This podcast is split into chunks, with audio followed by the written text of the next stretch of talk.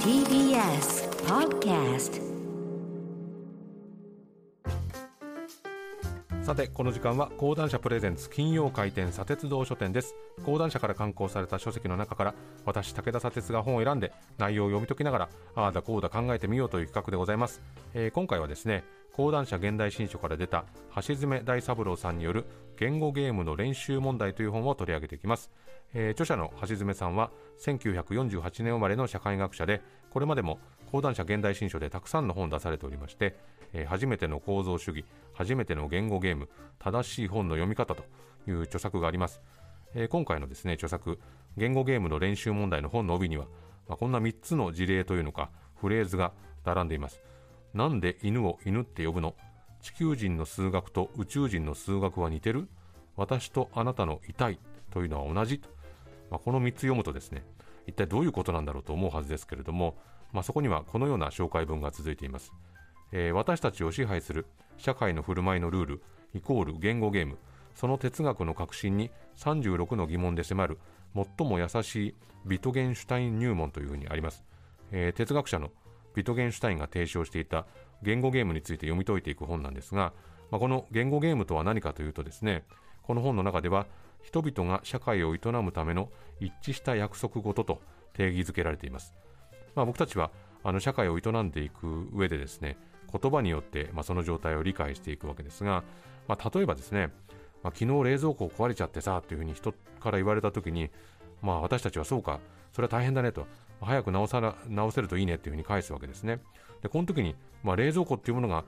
どういうものなのかっていうのを理解してるし、まあ、壊れるっていうのが、まあ、その冷蔵庫がボコボコにへこんでしまってるって考える人は少なくて、まあ、冷やす能力がなくなってしまったというふうに想像しますし、まあ、わざわざそれを確かめることはしないわけですね。で早く治るといいねっていうことに対して早くっていうのはどれくらいなのかとかそれを互いにこう詰め寄ってですね議論するってことはほとんどないわけですが、まあ、言葉を使うっていうのは、まあ、互いにあらかじめ、まあ、理解し合ってるからこそスムーズにですね、まあ、前に前に進んでいくというものとも言えるわけですね。で初めにの中で、えー、八爪さんがこういうふうに書いてます、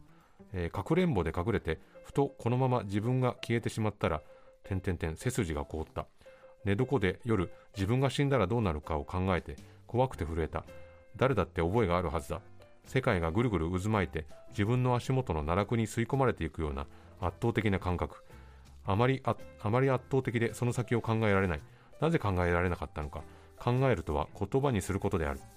言葉は意味がある。相手に通じる。言葉があれば一人じゃない。言葉は光のようである。言葉の照らす明るい世界はしっかりとできている気がする。でも光があれば闇がある。自分が生きているのは出来事だ。その出来事をそっくり言葉に移し取るのは無理がある。生まれる前や死んだ後はどうなる。世界はなぜ存在する。自分が生きる目的は言葉にできない闇が自分を包んでいると、まあ、これがあのこの本の最初のページに書かれていることですね、まあ、何を言ってるのか分かるような分からないような感じがしたと思いますが。でもまあ人はこう誰かと言葉を交わすときにですね分かるっていう感覚と、まあ、どうにも分かんないけどおそらくこういうようなことを意味してるんだろうっていう感覚を、まあ、繰り返しながら話を前に進めてるはずなんですね、まあ、今こうして僕はラジオで話してますが、まあ、自分も日頃はよくラジオ聞いてますけど、まあなんか別のことをしながらこう聞き流すように聞いてるとすっかり途中から意味が分かんなくなって、まあ後であのラジコのタイムフリー機能を使ってもう一回聞いてみるなんてことはよくありますけどその時にあそうかそういう意味だったのかっていうふうに認識することもあればえそれってどういう意味なんだよってじっくり立ち止まることもあればまあおそらくこういうことなんだろうなと、まあ、予測しながらこういい加減に頭の中で補うっていうこともあるんですね、まあ、それなかなか感覚的な行為で鉄則とかですね定義があるわけでもないと。こういうふうに思いながらも、まあ、正直それがうまくいく時といかない時っていうのがあって、まあ、これは人間関係でもそうでですね、まあ、人と会うとか会わないっていうのが生じてしまうのはとてもこう繊細なデリケートな互いの感覚が作り上げるものだと痛感することっていうのはよくありますけど、まあ、でもその繰り返しが、まあ、大きく言えば自分自身の考え方とか生き方を決めてきたものでもあるわけなんですね。この本のカバーの折り返し部分に第3章からの一節というのが引用されてます。これちょっと読んでみますが、えー約束しよう。この本はビトゲンシュタインに比べればまるでおもちゃだ。小学校の算数だ。でもこの問題が解けるかどうかで自分の生き方も物のの見方もまるで違ってしまうという覚悟で考えよう。さもないと物を考えたことにはならない。子供は真剣に遊ぶ。真剣に遊ばなければ遊んだことにはならない。大人は真剣に考えよう。考えることにお金はかからない。その気になれば誰でもできる。そして真剣に考える大人が増えればこの世の中はその分だけちょっとマシになると思う、まあ、真剣に考えるというのはどういうことかというと、まあ、自分の中ではですね、まあ、立ち止まって考えるとか答えが出たなというふうに思ったとしてももう一回考え直してみるとか、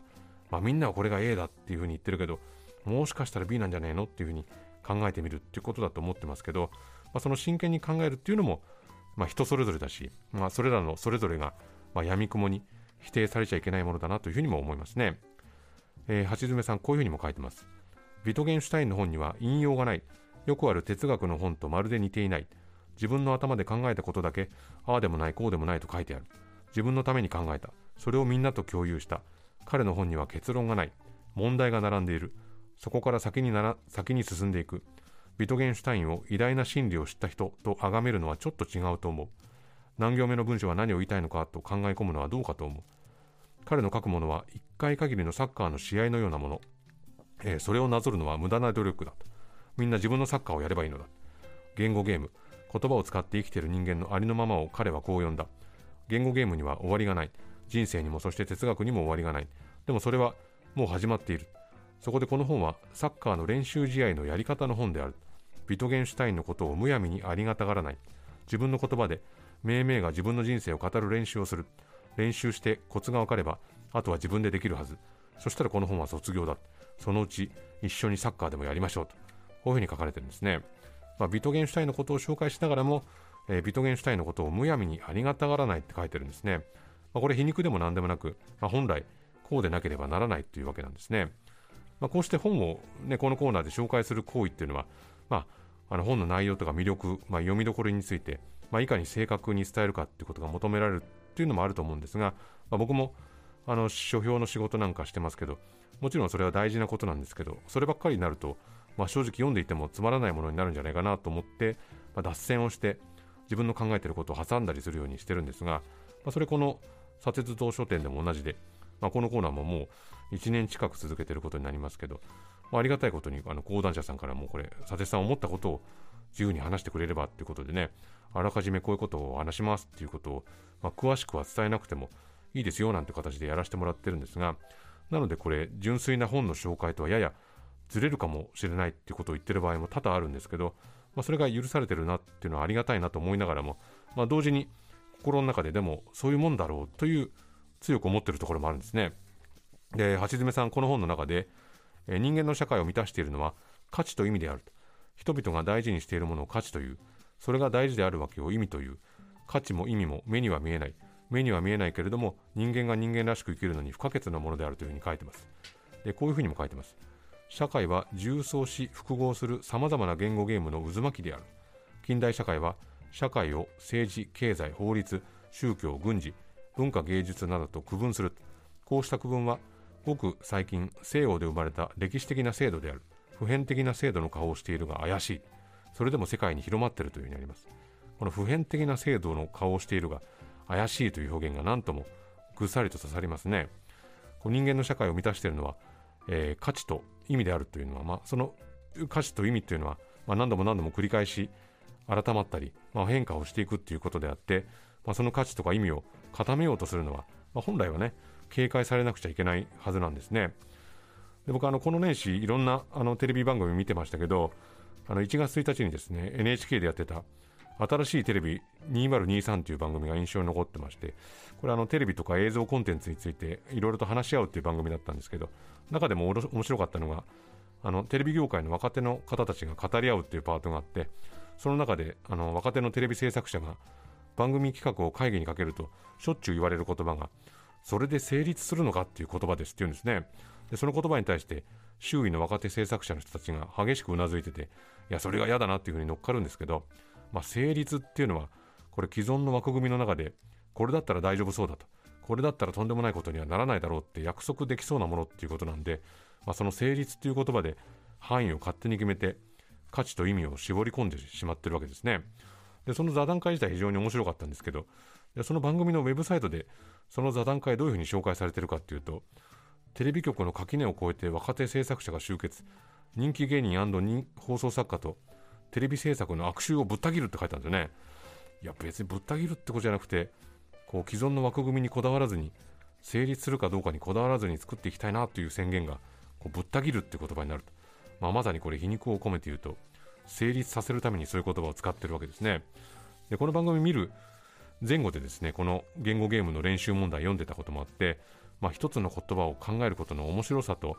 怖さっていうのを感じたあの体験にもなったんですけど、まあ、この本を読んでるとですね、まあ、日頃のそしてその瞬間の目の前にある、まあ、行動と言葉っていうのが絡み合ってこう自分の思考がどんどん刺激されていくんですね。でこれ橋爪さんの言葉として言語ゲームは天才であるビトゲンシュタインが近代の発想の枠組みから逃れようと苦闘して獲得したアイデアだと。人間が人間であるための最小限の条件を知性が知性であるための最小限の条件を書き出しているというふうにあります、まあ、ここまでほとんどビトゲンシュタインが何を言ったかとかに触れずに話してきてみましたけれども、まあ、この橋爪さんがビトゲンシュタインのことをむやみにありがたがらないという言葉をですねそのまま受け止めながら、まあ、この本を読んで自分はこういうふうに考えましたという話をしてみたんですが、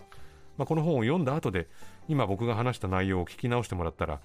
本の内容とは関係ない部分も多かったけどなんとなく分からなくもないっていうくらいには思ってくれるかもしれないしまあちっとも分からないっていう感想であってもですね、まあ、本来言葉っていうのはそうやって、まあ、自由に飛び交いながらも接点を見つけたり見つけられなかったりするものだと